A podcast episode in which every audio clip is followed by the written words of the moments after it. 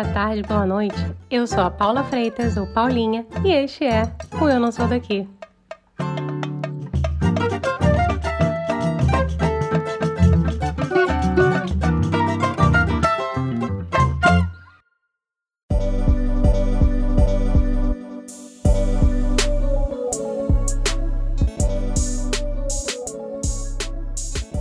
Vamos começar o episódio de hoje nos anos 90, lá na Inglaterra.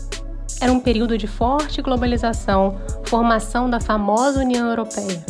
Naquela época, Londres começou a receber um grande fluxo de imigrantes e investimentos de toda parte do mundo. Era também o período da explosão delas, as Spice Girls. Calma, calma, calma. Eu não vou passar uma hora contando para vocês como Mel B, Mel C, Emma, Jerry e Victoria chegaram ao ápice da fama. Mas eu bem que poderia, né? Curiosamente, se a gente virar o outro lado dessa mesma moeda, veremos na mesma década de 90 uma explosão do grunge, de bandas como Oasis, Blur, Snow Patrol. Foi um período em que o Robo e o Banksy deixaram suas marcas pelos muros da cidade da Betinha especialmente lá em East London, o leste de Londres. East London ainda é uma área muito conhecida pela arte de rua e é sem dúvida uma das grandes inspirações do nosso convidado de hoje. Pedro Alevato mora na Inglaterra há quase nove anos. No nosso papo, o designer e animador gráfico conta como essa sua Londres colorida, bagunçada e quase 0% monárquica é a base do seu processo criativo e revela como foi abrir uma empresa assim que chegou por lá. Pedro, seja bem-vindo. Finalmente a gente conseguiu se encontrar para bater um papo. Verdade, verdade. Tivemos que mudar um pouquinho com essas loucuras do Covid, né? E aí veio meu aniversário, tentando arrumar minha vida, mas maneiríssimo estar aqui. Muito obrigada por você topar, viu? Pô, que isso, que isso. Adoro, adoro. Se é, principalmente se é para falar de mim, é muito fácil. Então vamos embora. Então vamos começar então falando já de você. Se apresenta aí para a galera quem é Pedro Alevato. Bom, eu, eu, trabalho com design e animação, né? Eu sou do Rio de Janeiro.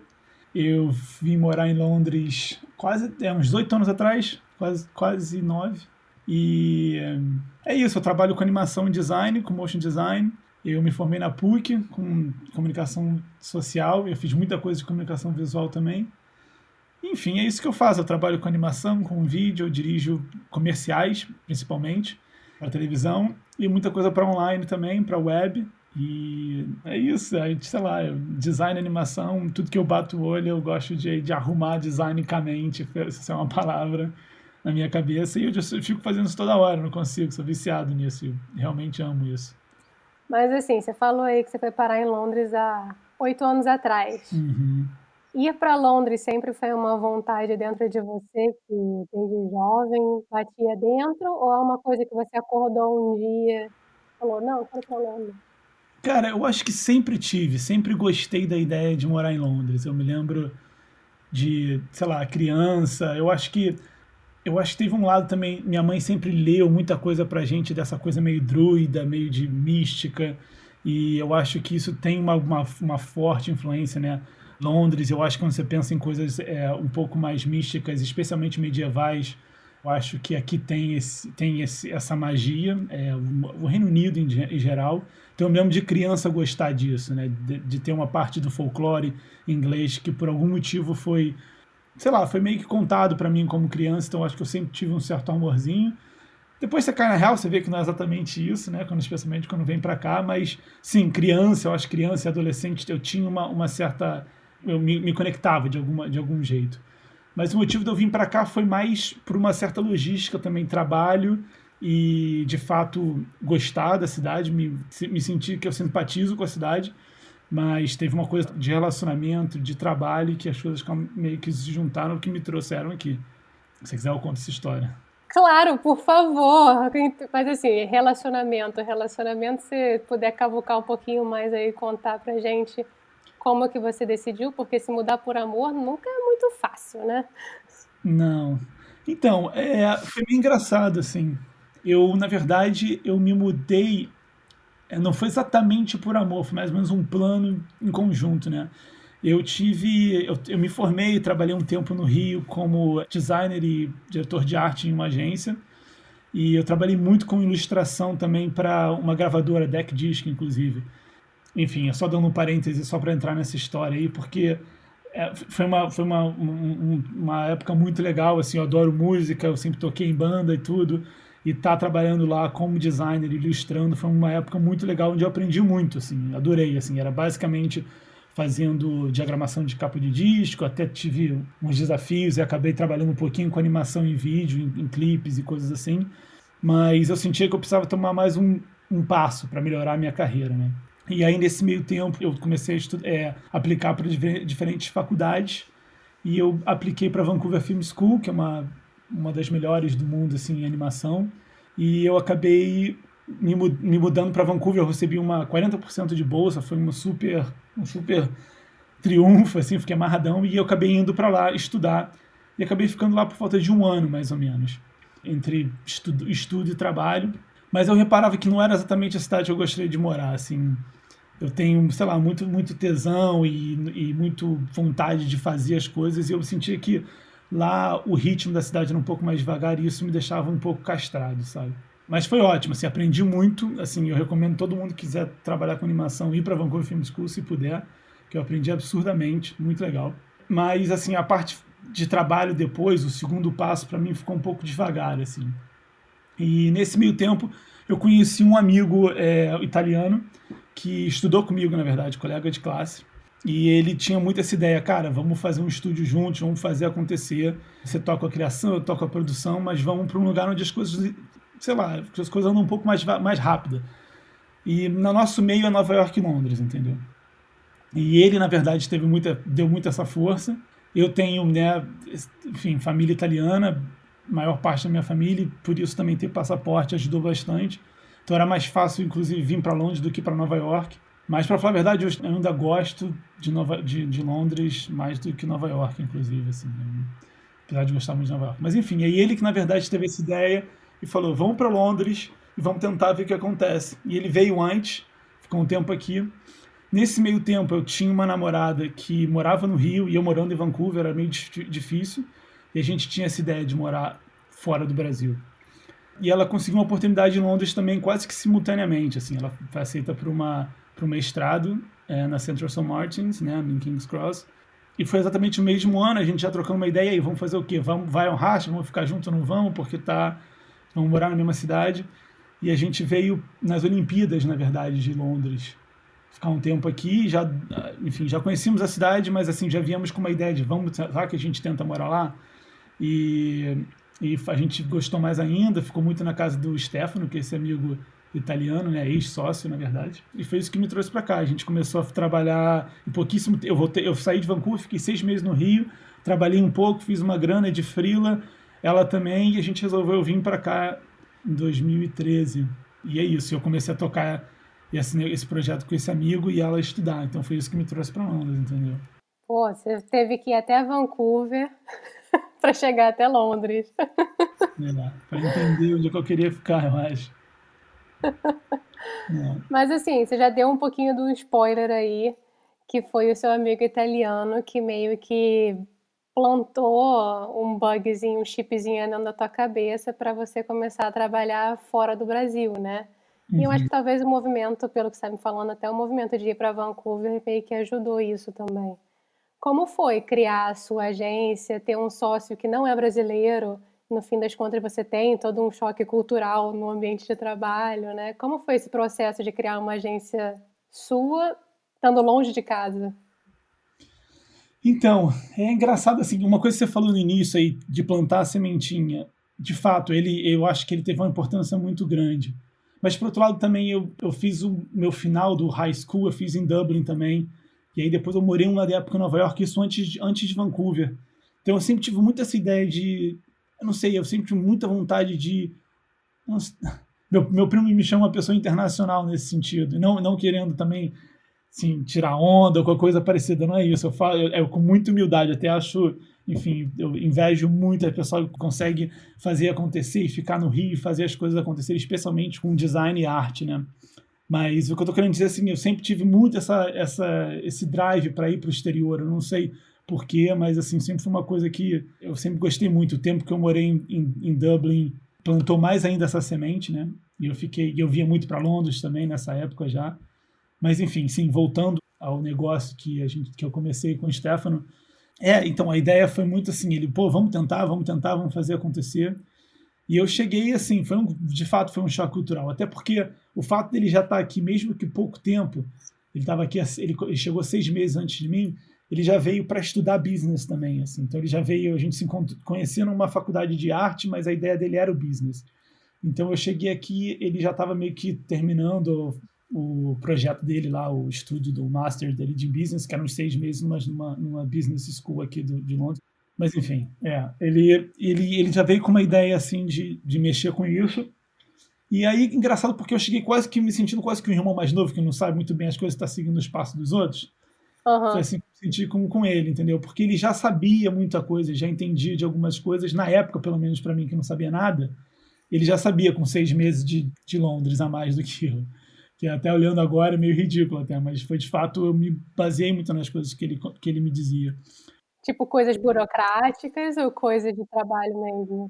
É, é desde o burocrático até como até lidar com o cliente, que hoje em dia eu vejo que, é, não querendo botar num estereótipo, mas até o jeito dele ser bem italiano, assim, de mais explosivo, fala tanto, às vezes algumas horas isso não era ideal para um cliente, especialmente na Inglaterra, onde as coisas estão, são extremamente educadas, mas até para um nível demasiado, no sentido de não conseguir ler um cliente por ele estar sendo muito, muito educado.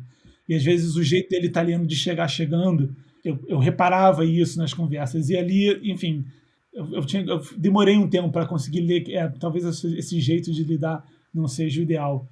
Mas é assim, no início assim, eu não tinha muito, muito perspectiva, eu não sabia, não tinha muita experiência, então as coisas eram mais do jeito dele, especialmente no início da companhia, assim. E ele já chegou, a gente já chegou já abrindo a companhia, foi uma coisa muito louca. O normal na minha, na minha área é que você é freelancer durante muito tempo, se desenvolve uma clientela e você resolve crescer, contratar pessoas e abrir um estúdio. Com ele foi o contrário, ele já tinha uma ideia, acho que já foi o plano dele de business também, e a minha ideia também, eu entrei nessa, né? A gente começa um estúdio e a gente busca cliente, a gente não tem cliente, abre um estúdio, então é o contrário. Então a gente meio que correu atrás num caminho um pouco diferente. E foi isso, cara. A gente chegou no início trabalhando muitas horas e, e botando dinheiro mais na companhia do que nós, em nós mesmos, sabe? Em pouquíssimo tempo a gente meio que cresceu bastante. A gente já tinha, chegou a ter oito funcionários. E a partir do momento que você tem oito funcionários, tem que pagar um aluguel em Londres, tem que também gerar capital para pagar aquilo tudo. Foi, foi uma, uma, uma super aventura, assim, foi bem legal. Não tenho, eu não me arrependo mas é, também teve uns momentos mais difíceis, etc. E é isso, a ideia era foi muito engraçado, porque era uma, a gente entrava no meio onde ele ia buscar clientes e eu ficava em casa meio que arrumando as coisas, né? Em casa no sentido, ficava ali tocando o time. Ele era um cara muito de vendas, né? Então ele ia para, na verdade, mas ele ia para os lugares onde ele se sentia muito confortável. E era uma coisa mais business, porque ele é um pouco mais do business, não tão da criatividade, da arte, entendeu? Então ele ia muito para conferências de, de, startups, né? Google Campus ali no Old Street. Então ele grave, ele andava muito bem nesse, nesse meio e numa de vender, olha, eu faço isso, eu faço animação que vai explicar o que você faz ou o que, que o seu business vai fazer e vendia para essa galera. Mas essa galera, tipo, startup tem um limite, assim, não tem muito dinheiro, é uma galera meio começando também, então todo mundo ali começando sem saber o que está fazendo exatamente. E no início funcionou bem para a gente, mas depois você começa a ficar meio cansado, enfim. E aí a coisa vai. Você quer, eu, pelo menos eu, eu queria dar um passo a mais, e ali a gente estava meio que naquela mesmice de tipo, vamos ver se a gente paga as contas para continuar, e aquele negócio, né? Era, era, era fazer uma, era uma, meio que uma fábrica. A gente produzia bastante para pagar todo mundo e ter um pouco de dinheiro no final do mês.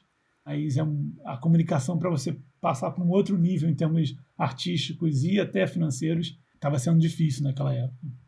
E aí, quando, quando você percebeu assim, que você não queria mais e que você queria fazer uma coisa que era mais sua? É, então, aí eu comecei, eu acho que chegou um momento, eu comecei a entender que eu não necessariamente precisava tanto da ajuda dele, entendeu? Que eu estava, na verdade, eu por aquele negócio que eu te falei, como eu cheguei em Londres sem necessariamente sabendo que eu estava me metendo 100%, para mim, ter esse sócio era absolutamente fundamental, porque ele que trazia os clientes. Aí depois eu reparei que, necessariamente, que não era exatamente isso, que a qualidade do serviço era muito mais importante do que ter alguém vendendo você. E aí, a partir do momento que eu conseguia ter um pouco mais de tempo em que eu desenvolvi um projeto melhor, esse projeto trazia mais clientes do que, na verdade, esse meu, meu sócio trazia clientes para a companhia. Uhum. Então foi uma coisa muito de qualidade versus quantidade também. Né? Ele trazia muito cliente, mas muito cliente pequeno, sem necessariamente o poder aquisitivo de fazer uma coisa melhor. E aí eu fui reparando isso. Eu fui reparando isso e eu fui reparando que a gente não estava mais compatível. O meu, o meu movimento era muito mais querer fazer uma coisa mais de boutique e o dele era muito mais fazer uma coisa meio Fordismo, padaria, sabe? Uhum. E a gente ficou em, em páginas completamente separadas, entendeu? E até esse tipo, ingestão de dinheiro para a companhia, tipo, ele queria contratar mais pessoas de venda e eu achava que isso era irrelevante. Eu queria pegar esse dinheiro e botar num, numa coisa autoral nossa, que né, a gente. Eu, eu aprendi isso depois de tantos anos. Quando eu quero fazer uma coisa, eu simplesmente vou lá e faço, que é muito mais fácil na, na comunicação uma pessoa ver aquilo e falar, ah, eu quero uma coisa igual a essa, do que você tentar explicar que você consegue chegar lá, entendeu? Uhum. E e para mim foi fundamental. A gente fez um, um, foi um curta, assim, que a gente botou um dinheiro da, da companhia e depois desse curta meio que tudo mudou, sabe? As pessoas começaram a querer aquela qualidade, não necessariamente o que a gente queria vender. Então, eu não sei, eu, eu sinto que o, o, o, trabalho dele foi ficando mais irrelevante para mim, entendeu? E a gente resolveu sair. Eu, eu vendi minha parte da companhia para ele, ele continuou tocando, até hoje existe. Eles produzem, de novo, bastante coisa. Eu acho que, eu acho que na, na verdade para ele foi uma, uma certa é, como chama ele? Eu acho que ele está bem. Eu não sei, a gente, a gente se fala pouco hoje em dia, mas ele adquiriu o sucesso do jeito dele, entendeu? E, e eu achei que eu, eu, pelo outro lado, eu consegui, na verdade, sair do estúdio com um portfólio onde eu assinava tudo como diretor criativo, então eu consegui selecionar as coisas que eu mais curtia, que fazia parte do meu estilo. E eu falei, cara, isso eu quero fazer, eu quero desenvolver um estilo próprio e as pessoas não, eu não vou precisar vender necessariamente o que eu faço, as pessoas vão gostar do que eu faço, vão correr atrás de mim, né? Esse no, no, numa utopia, no, no, melhor cenário.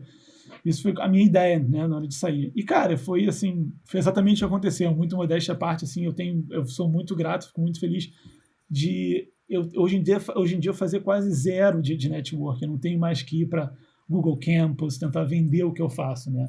A coisa tá ali e aí a pessoa vê, e aí começa, você começa naquele negócio de ter mais seguidores e pessoas olhando o que você faz, aí uma coisa leva a outra, que leva a outra, e hoje em dia eu acho que eu tenho um estilo bem próprio, e, e aí alguém acha isso no Behance, ou no Instagram, ou onde é que quer que seja, e me contacta por ali, e a gente lida com um projeto assim direto, entendeu? Não tem aquela ideia, foi mais uma ideia de mesmo boutique do que, do que Fordismo, entendeu? Então, coisa meio que funcionou. E você falou aí, né? Você tem um estilo só seu. E realmente o traço seu é muito particular. Você acha que Londres te influenciou e por você estar nesse lugar que é meio que um turbilhão de coisas e influências, tem certas coisas que te influenciam nisso? Cara, sem dúvida. Eu acho que Londres foi fundamental para todas as coisas. Um, para as possibilidades que surgiram e eu, eu acho engraçado porque eu não sei o que, é, mas tem uma coisa meio de holofote aqui, sabe? Eu tenho clientes hoje em dia, tipo, a maioria dos meus clientes, tipo, 80% são Estados Unidos, mas eu faço trabalhos muito para o Japão às vezes, e, e, e, eu fico pensando, por que, que não está fazendo com um artista do Japão? Ou por que, que não está fazendo uma coisa com um americano? Mas eu acho que tem uma coisa aqui de ser meio que esquina do mundo, que eu não consigo nem compreender muito o que, que é, mas te procuram mais aqui, entendeu? Eu já tive amigos ou, ou, ou pessoas, tipo, estudantes de design que de vez em quando mandam uma mensagem, falam, ah, eu queria saber como é que você consegue seus clientes, ou como é que eu começo, como é que eu chego lá, ou coisa parecida, que eu fico amarradão quando recebo essas mensagens, mas às vezes eu olho essas mensagens e os caras são excelentes, sabe? Cara, você anima melhor do que eu, eu não, preciso, eu não tenho que te ensinar nada, entendeu? Mas às vezes eu me pergunto se tem a ver com o lado geográfico da coisa, o fato de eu estar aqui em Londres e não sei se a pessoa confia mais, eu não sei exatamente o que é, mas eu acho que teve um lado fundamental. E tem a parte de, tipo, eu sinceramente acho que se andar na rua e dar uma volta em Shoreditch e ver aquelas, aquelas gravuras ou aquela, aquelas street art, inevitavelmente te inspira. E a comunidade também de design aqui é tão forte que, você, que eu sento com um amigo para trocar ideia e você vê todo mundo trabalhando tipo nos melhores projetos do mundo, sabe? E isso de alguma forma rola uma certa competição, mas uma competição saudável, sabe? Uhum. Onde, cara, esse cara tá fazendo isso, eu quero fazer algo assim também. Então você começa a se esforçar um pouco mais, entendeu? Eu tenho uma das minhas melhores amigas, que é uma, uma italiana que ilustra super bem, mas eu me lembro quando eu a conheci há sete anos atrás, eu achava ela absolutamente incrível, muito boa, bem à frente do tempo dela. E ela voltou para a Itália. Hoje em dia eu acho que ela é das, ainda é uma das melhores designers na, na, na Itália, na cidade dela. Só que você se, também fica um pouco mais confortável, entendeu? Onde aqui parece que em Londres você está sempre sendo testado, entendeu? Então é muito confortável talvez você voltar para o Rio e ficar trabalhando de pounds, esperando, mas eu, eu, eu, eu fico me perguntando se o nível se eu vou meio que estagnar, entendeu? Que eu não vou ter mais aquele amigo que está fazendo aquilo que eu quero chegar lá, entendeu? E aí eu acho que tem sempre essa.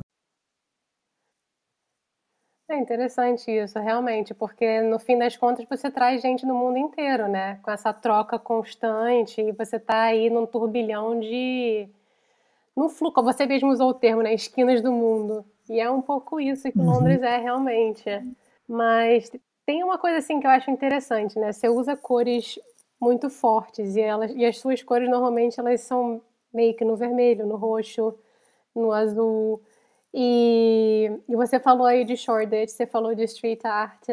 Só que tem um outro lado de Londres, que é um, é um lado meio limpinho, né? Um lado muito polido, é um lado muito perfeitinho. E você acha que isso também te influencia de alguma forma? Ou é mais o é meio que a contraver, contraversão ou a explosão de arte que te influencia? Caraca, isso é uma boa pergunta. Isso é uma boa pergunta. Eu não tinha pensado muito nisso ainda. É... Cara, então eu acho que sim, eu acho que tem esse lado. Eu acho que Londres tem tantas tribos, né? E é muito definido por onde você vive, eu acho, né? Então, onde eu vivo, né, com essa parte de East London, é onde está todos a galera, todos os meus amigos estão mais ou menos por ali. Todo mundo que eu trabalho estão por ali e todas as agências para quem eu trabalho estão por ali. Então é um pouco uma bolha, sabe? Uhum. Eu acho que é fundamentalmente influenciado por isso London. Eu tenho, eu, eu ainda curto até dar uma volta, às vezes você vai para o West, ou até vai lá ver Buckingham Palace, levar a família, etc. Mas não, eu não, não, não me considero tanto a minha casa, é engraçado, assim eu vou quase como turista, sabe? Eu vou, vejo, acho interessante. É aquele negócio que eu te falei, tipo, trago minha mãe ou alguém assim que curte essa parte da o meu pai, que da realeza e vê. Eu acho interessante, mas para mim não é uma coisa que conversa comigo mais. Talvez como era criança, ver, escutar, sei lá, um, um Tales do, do, do Rei Arthur, né? E aí minha mãe contar aquelas. Eu achava tão legal essa coisa do rei, etc. Mas hoje em dia não, não acho que seja uma coisa que me influencie tanto. Assim, eu curto muito mais, na verdade, ir para a Itália, ir para Portugal, onde eu tenho mais raízes, e entender de onde viria a minha família, ou entender mais até essa parte medieval latina hoje em dia. Eu curto até um pouco mais, entendeu? Do que de Londres. Eu me lembro que quando eu fui na Sagrada Família, tinha uma tem uma das entradas, né, que não é uma, é uma não é uma bagunça, mas assim, é uma diferentes estilos. Pobre do Gaudí, escutando, se revirando no túmulo. Não, claro, não, não quero, não, pelo contrário, eu quero falar bem. É que porque cada entrada é feita de um artista diferente, né? O Gaudí fez aquela estrutura principal, mas ela nunca, nunca acabou de ser construída, nem sei se vai acabar. Mas tem uma entrada em particular que agora eu não vou lembrar o artista que fez, mas você tem uma, ele é todo meio que em, em ângulos, tem vários personagens, né, da, da, da Bíblia e cavaleiros é, templares também na entrada, e ele é todo feito com edges, né? Aquele hard edges, né? Aquelas, aquelas curvas super acentuadas, os personagens também. Eu acho que é uma coisa que, na verdade, isso sim tem uma. Eu, eu sinto que eu, eu, eu olhei aquilo e falei, cara, eu queria poder redesenhá-los e reanimá-los, que eu acho que tem alguma alguma coisa ali que eu acho que eu consegui com o meu estilo implementar, que eu acho que tem uma certa similaridade e me influencia sim, entendeu? É, é, uma, é uma entrada particular da Sagrada Família que eu acho bem legal. E, assim, voltando aí um pouquinho para o mercado do design, você vê muita diferença, até porque você vai com uma certa frequência, talvez uma vez por ano, para o Brasil, né, ver a família. E você, uhum. imagina que você ainda tem amigos que trabalhem no Brasil. Você vê diferença do mercado Sim. do design, da animação da Inglaterra, comparado com o brasileiro? Ah, sim, cara, é gigante. Assim, é engraçado porque é gigante, mas está cada vez se acentuando mais, eu acho. Porque naquela época, no final de, de Dilma e etc., naquela época o Brasil estava num crescimento exponencial. Eu ainda estava, inclusive, com minha, minha companhia antiga, no Ucobrain, né, com, com, com o Stefano, etc., e a gente conseguiu pegar, pegar uma commission né, para fazer parte do desenvolvimento visual do Museu da Manhã. Olha. Aquilo ali é, foi muito legal. É a Fundação Roberto Marinho e tudo, então é uma, eu me lembro que eles tinham budgets grandes, porque o grande lance assim, é muito difícil trabalhar daqui para o Brasil justamente por causa da diferença do, do, do pound, né, do, da libra com o real. Então, assim, eu acabo que hoje em dia eu já não trabalho zero para o Brasil, mas eu me lembro que nessa época 2014, eu acho, uma coisa assim. A gente tinha vários clientes, a gente estava fazendo muita coisa para Globo, e inclusive essa época do Roberto Marinho, do Roberto Marinho, desculpa, do, da Fundação Roberto Marinho que fez o, o Museu da Manhã, era um budget assim, era uma galera trabalhando. Eu tinha uns estúdios em Nova York, a gente em Londres. Eu até me perguntava, por que, que esse dinheiro não está indo para um estúdio brasileiro no Brasil, entendeu? É, exato. Mas, e era o, o, diretor era um argentino que morava em Nova York, assim, eu, eu ficava meio assim, não entendendo muito bem, né? Mas enfim, mas foi uma época maneiríssima, assim. E aí gente, eu fiz uns contatos com o pessoal, tem galera muito boa, tem a galera do Vetor Zero, da Bleed lá no, da, da Build lá no Rio também, que faz muita coisa para a Globosat, Telecine, os caras são assim feras, são incríveis. É um coletivo assim de cinco caras que começaram e por, por ter um cliente comum, eu acho que era até a Globosat, Telecine. E hoje em dia eles fazem coisa para o mundo inteiro, na verdade para a América Latina inteira, já ganharam vários prêmios. Então, assim, tem um pessoal fazendo muita coisa incrível lá. Agora, eu tenho pouco contato hoje em dia justamente por essa diferença de, da moeda, entendeu? Eles, a galera tem uma galera muito boa, eu até falo sempre isso, tipo, andar no meio da publicidade, assim, em Londres, a quantidade de diretor criativo que é brasileiro e que está ganhando cane, sabe? e que tem muito sangue nos olhos, é incrível. Eu não sei, eu acho que é porque também aqui a galera meio que na Europa está muito acostumada a diminuir, a trabalhar menos horas, né?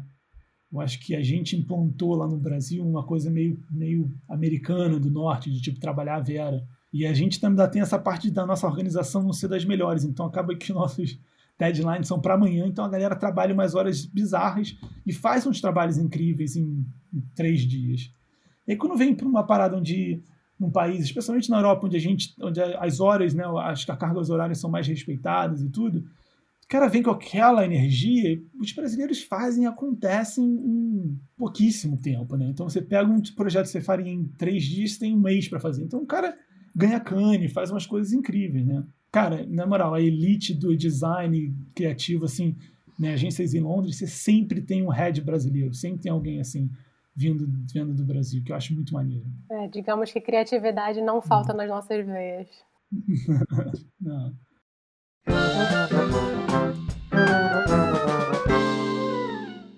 Vamos agora então para o momento que eu estou chamando de momento chorrindo, que é o momento rir para não chorar. Onde eu pergunto se você tem um caos, uma gafe, ou aquela, aquela história assim, desgraceira que você já passou nessa Londres aí? Cara, eu tenho, eu tenho várias, na verdade. Sinta-se à vontade, o espaço é todo seu.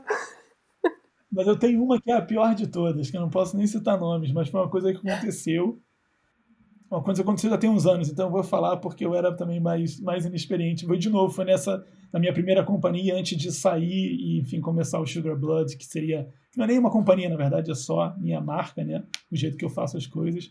Mas antes, quando eu estava no Nuclear Brain, que eu tive esse estúdio, que eu era mais novo, até com esse sócio italiano, a gente tinha uma galera, assim, de. de né, a gente chegou a ter oito funcionários, etc. Todos mais ou menos amigos, nós éramos muito amigos, até porque nós éramos todos, tipo, recém-formado, a gente estava tentando entender, então nunca teve nenhum tipo de hierarquia de, de chefe, coisa parecida, até uma coisa que eu, que, eu curto, que eu curtia bastante. Mas as coisas ficam muito. Uma, uma, informalidade quase que exacerbada, porque tinha um amigão nosso, que era um dos nossos designers, que eu não vou falar o nome dele, mas enfim. Como era uma companhia muito jovem, a gente, a gente começava a fazer uma coisa e tinha que daqui a pouco mudar e fazer outra. Então, não era exatamente você é um especialista em alguma coisa, você era muito pau para toda a obra, essa coisa. De novo, um modo meio brasileiro de chegar chegando e vamos fazer. E a galera, a maioria dos, dos, da galera que trabalhava com a gente eram italianos também, então estavam mais ou menos na mesma página, assim, aquele negócio meio latino de vamos fazer acontecer e vamos dar um jeito.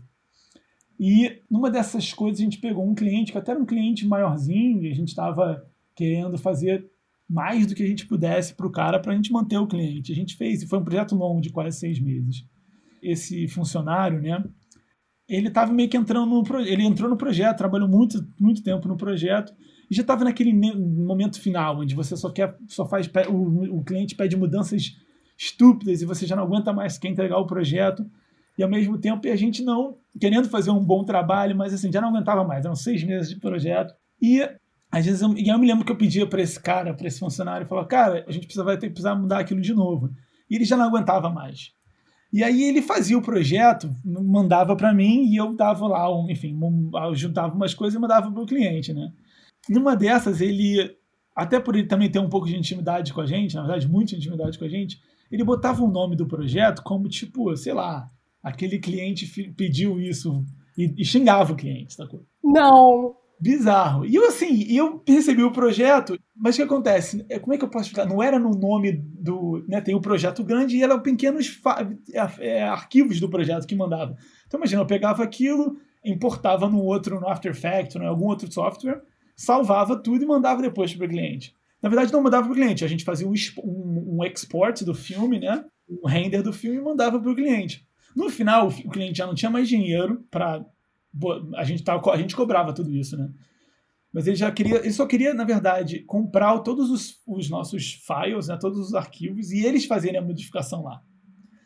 E numa dessas, são seis meses de projeto, eu já nem lembrava exatamente, e eu, sinceramente, eu nunca nem tinha visto o nome dos files. Ele meio que, esse amigo mandava numa de me fazer rir, eu acho, mas eu, eu nem estava atinando pro negócio, era aquele nome enorme. Se você pegava, eu, importava no meu projeto e mandava para o cliente.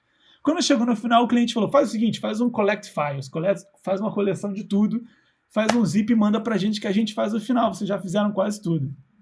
Numa dessa, eu falei, cara, só quero tirar isso da minha frente. Fui eu e esse, enfim, era uma galera, uma equipe. A gente foi, coletou tudo e mandou pro cliente.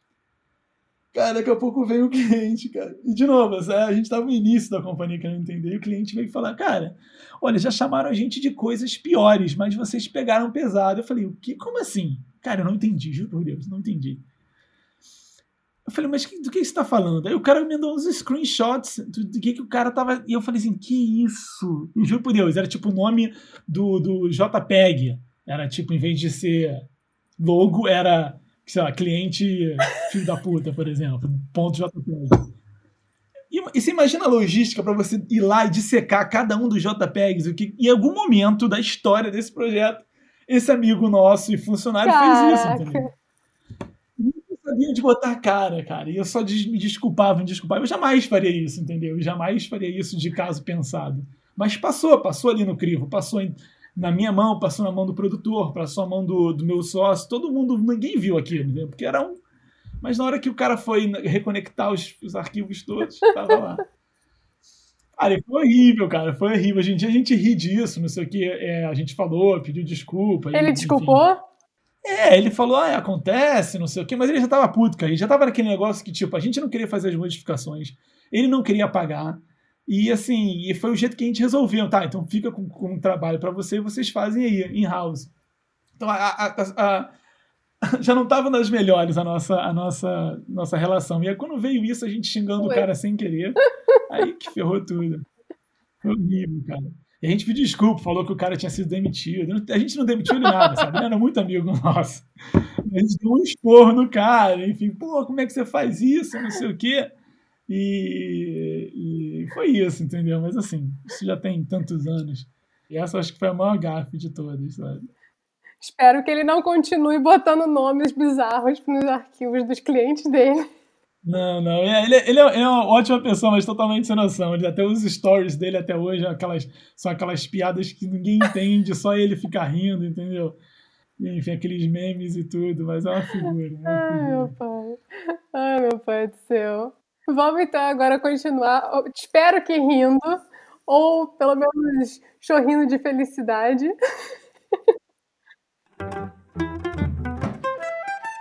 Vamos pro momento que eu tô chamando bate-volta ou Marília Gabriela. que é, são perguntas rapidinhas, viu? Respira fundo e vamos.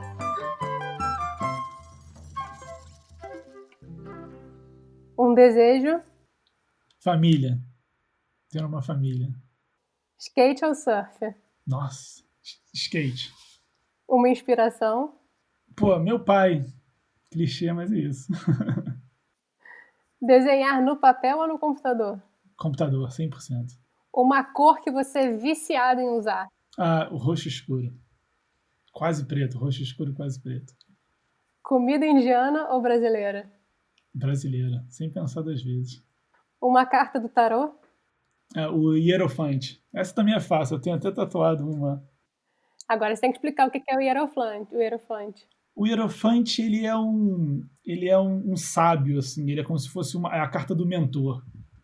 E ele é um ele é na verdade é uma figura que tem a parte espiritual e também a parte meio que intelectual muito equilibrada e ele tenta ensinar isso aos discípulos dele. Então, na verdade, a parte intelectual é muito até normas como viver bem em sociedade, como fazer as coisas, as coisas que a gente aprende até pela parte da ciência.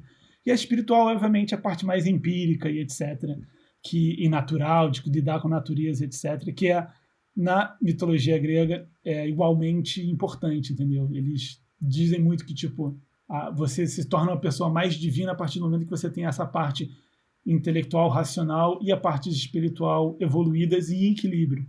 E ele é um cara que ensina isso, o Hierofante, na verdade, na mitologia. E eu acho muito interessante. Também uma parte da história dele é que ele, além dele ser um, por ele ser também um mentor, um estudioso, ele também é um curandeiro, que, é, que ajuda a criar as pessoas. E, na verdade, numa dessas missões dele de curar e ajudar é, o, os seres humanos, enfim, até deuses também, ele se, ele se machuca com uma flecha envenenada. E essa flecha, na verdade, nunca, essa perna que ele se machuca, nunca sara. Ele sempre manca de uma perna. Então, apesar dele ser um deus, né, um semideus, que, e os semideus, os deuses, especialmente no Olimpo, são onipotentes e eles né, são invulneráveis, ele, por, por outro lado, ele tem uma vulnerabilidade que é essa perna. Então, ele consegue, tipo, sentir empatia pelas outras pessoas ou pelos seres humanos que sofrem todo dia. Então, não sei, eu acho que ele, de todas as cartas, é uma coisa que eu acho muito incrível, assim. Agora eu vou te dar uma pergunta que talvez seja um pouquinho mais difícil. Hum. Pedro, brasileiro, italiano ou londrino? Caraca. Não, não é, não é, não é difícil, assim, é, é bizarro. É, é brasileiro, com certeza, em primeiro lugar. Mas eu acho que as duas. Londrino, Londrino, Londrino eu acho legal. Se você falasse inglês, nem pensar, sacou? Mas, mas Londrino acho que é, porque eu, eu, eu amo, adoro essa cidade. Eu acho que os londrinos são. Eu já ouvi alguém falando também isso. São os que vivem, moram e gostam da cidade, não necessariamente os que nasceram aqui. Porque é até difícil você achar uma pessoa na rua que de fato nasceu aqui, né? E, é, cara, italiano é bizarro, porque, cara, é bizarro. Você tem esse, eu, eu tenho de fato essa adoração e essa essa empatia e simpatia e me sinto também muito em casa quando sempre que vou para a Itália e o lance da família, etc. Engraçado que outro dia eu tava. Vou contar uma historinha se tiver tempo. Isso, na verdade, pré-pandemia. A gente falou outro dia, porque parece que esse ano não, não contou. Eu tava numa festinha, uma, uma coisa assim, social, na casa de uma amiga. E eu tava conversando com um amigo, é, na verdade, namorado dela, marido dela, que é um francês. E ele tava querendo me, me, me, perguntando se o conceito de saudade, que é uma coisa né, que vem do português, que vem da. vinha da Itália. Aí eu falei, mas como assim? Saudade? E, e, aí ele até foi mais longe, perguntou se. Não é que ele perguntou, mas ele falou que ele tinha uma teoria de que essa, o conceito de saudade vinha da Itália e que o conceito da bossa nova viria da Itália também. E ele é francês. Veja bem, não é nem um, italiano querendo puxar sardinha para ele. Aí eu fiquei assim, me perguntando, mas como assim? Em primeiro, primeiro lugar, eu me, me, me senti até meio afrontado. Eu falei assim, não tira a bossa nova da gente de jeito nenhum. Em segundo lugar, não, saudade é uma palavra do português. E aí ele começou a falar que ele começou. Ele, cara, ele falou assim: cara, você parava pra pensar, você vê essas, essas famílias de tipo italianas ou que tem gerações e gerações de italianas, você tem sempre um saudosismo tão grande da Itália. É sempre a terra que eu deixei para trás. Se você parar para pensar. E você vê isso em gerações e gerações, e às vezes gerações que nunca nem foram à Itália. Mas tem algum motivo essa coisa da. da, da, esse, essa, essa saudade que ele acha que é uma coisa que não sei, ele, ele queria entender, que ele fala, você não vê francês fazendo isso, você vê até famílias né, franco-brasileiras que não estão muito interessadas, assim, ah, que parte da França, eu sou não sei o quê, mas o italiano é diferente. Ele fala assim, você vê, tipo, até exemplos pop, tipo Martin Scorsese, ou uma galera que, sabe, já são duas gerações americanas, os caras nem falam é, é, italiano, mas tem essa coisa de você é da onde? Quem é você? Você é italiano, entendeu? Ah, eu não, eu sou italiano. E na verdade não é, entendeu? Se a gente botar, você sabe muito bem, se botar um italiano de fato do lado do Martin Scorsese, Martin Scorsese é americano, né? Claro. Tem nada de italiano, tem, tem alguma coisa de italiano, mas enfim, é uma coisa meio assim. Então ele, ele começou a, a traçar uma, uma, um desenho de tipo, os italianos são mais, na verdade, mais alegres e mais é, hospitalar, hospitalar, hospitalar, mas hosting, né? Eles são mais assim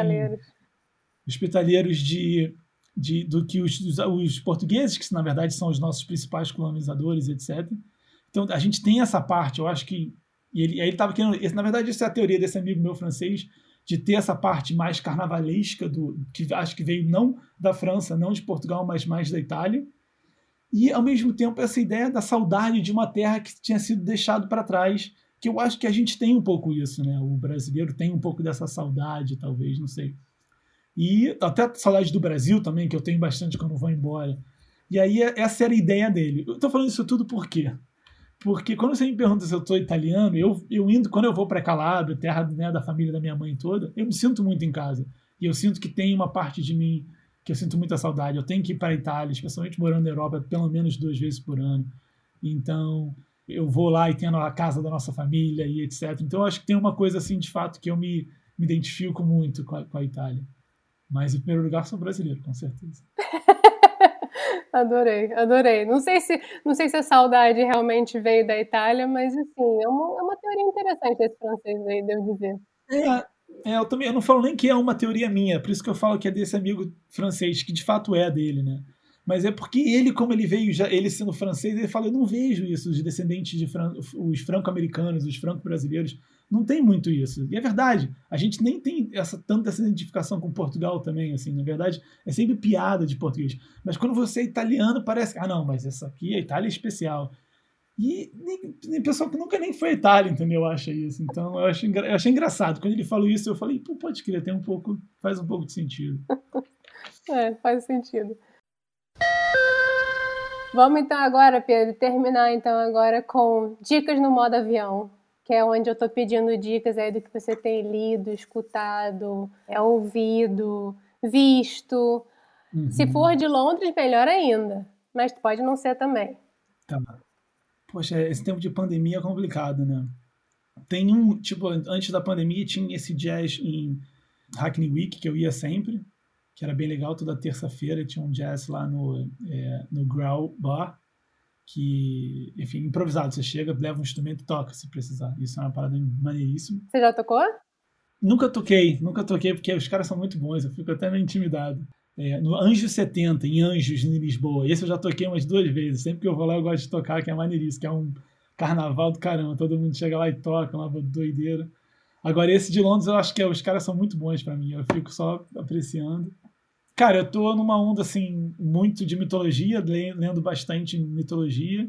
Até tô lendo um livro agora do Stephen Fry, que é aquele, que é Myths, Myths, Mythos, desculpa, é de mitologia, só que só Mythos, que é um livro legal, tem umas piadinhas, assim, meio bobinhas, mas bem legal o livro do Stephen Fry.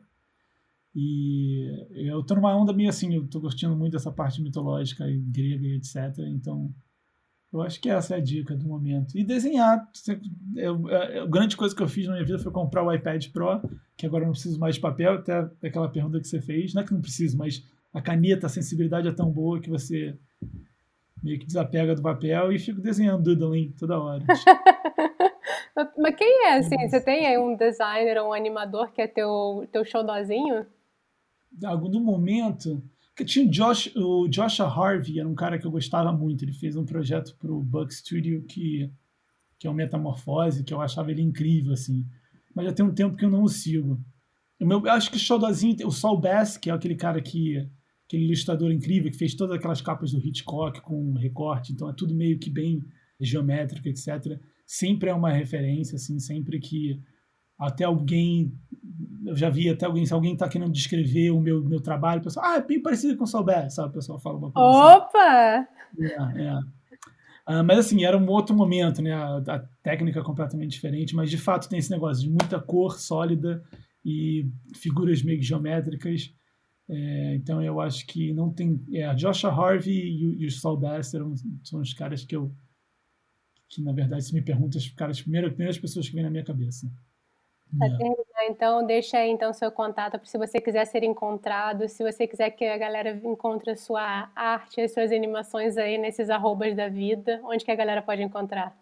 Ah, valeu. Então, é, é sugarblood.co.uk, é, né? Então, sugarblood.co.uk é o meu site. E depois é tudo arroba alevatop também. No meu Instagram, na verdade, é arroba Alevato, que é meu nome, com dois L's, e um P mudo no final. É, então, Alevatop, arroba... E aí é isso, tem aí meu, meu Instagram é isso, arroba Alevatop. Meu Twitter também é arroba Alevatop. Quase não uso Twitter, mas o Instagram e o, e o meu site estão lá. E é isso. Acho que é isso. Top, top, top, leva top. obrigada, Pedro, obrigada mesmo, viu, pelo papo, de verdade. Pô, obrigado você, adorei falar aqui. Espero que um, que eu tenha conseguido articular minhas ideias direitinho.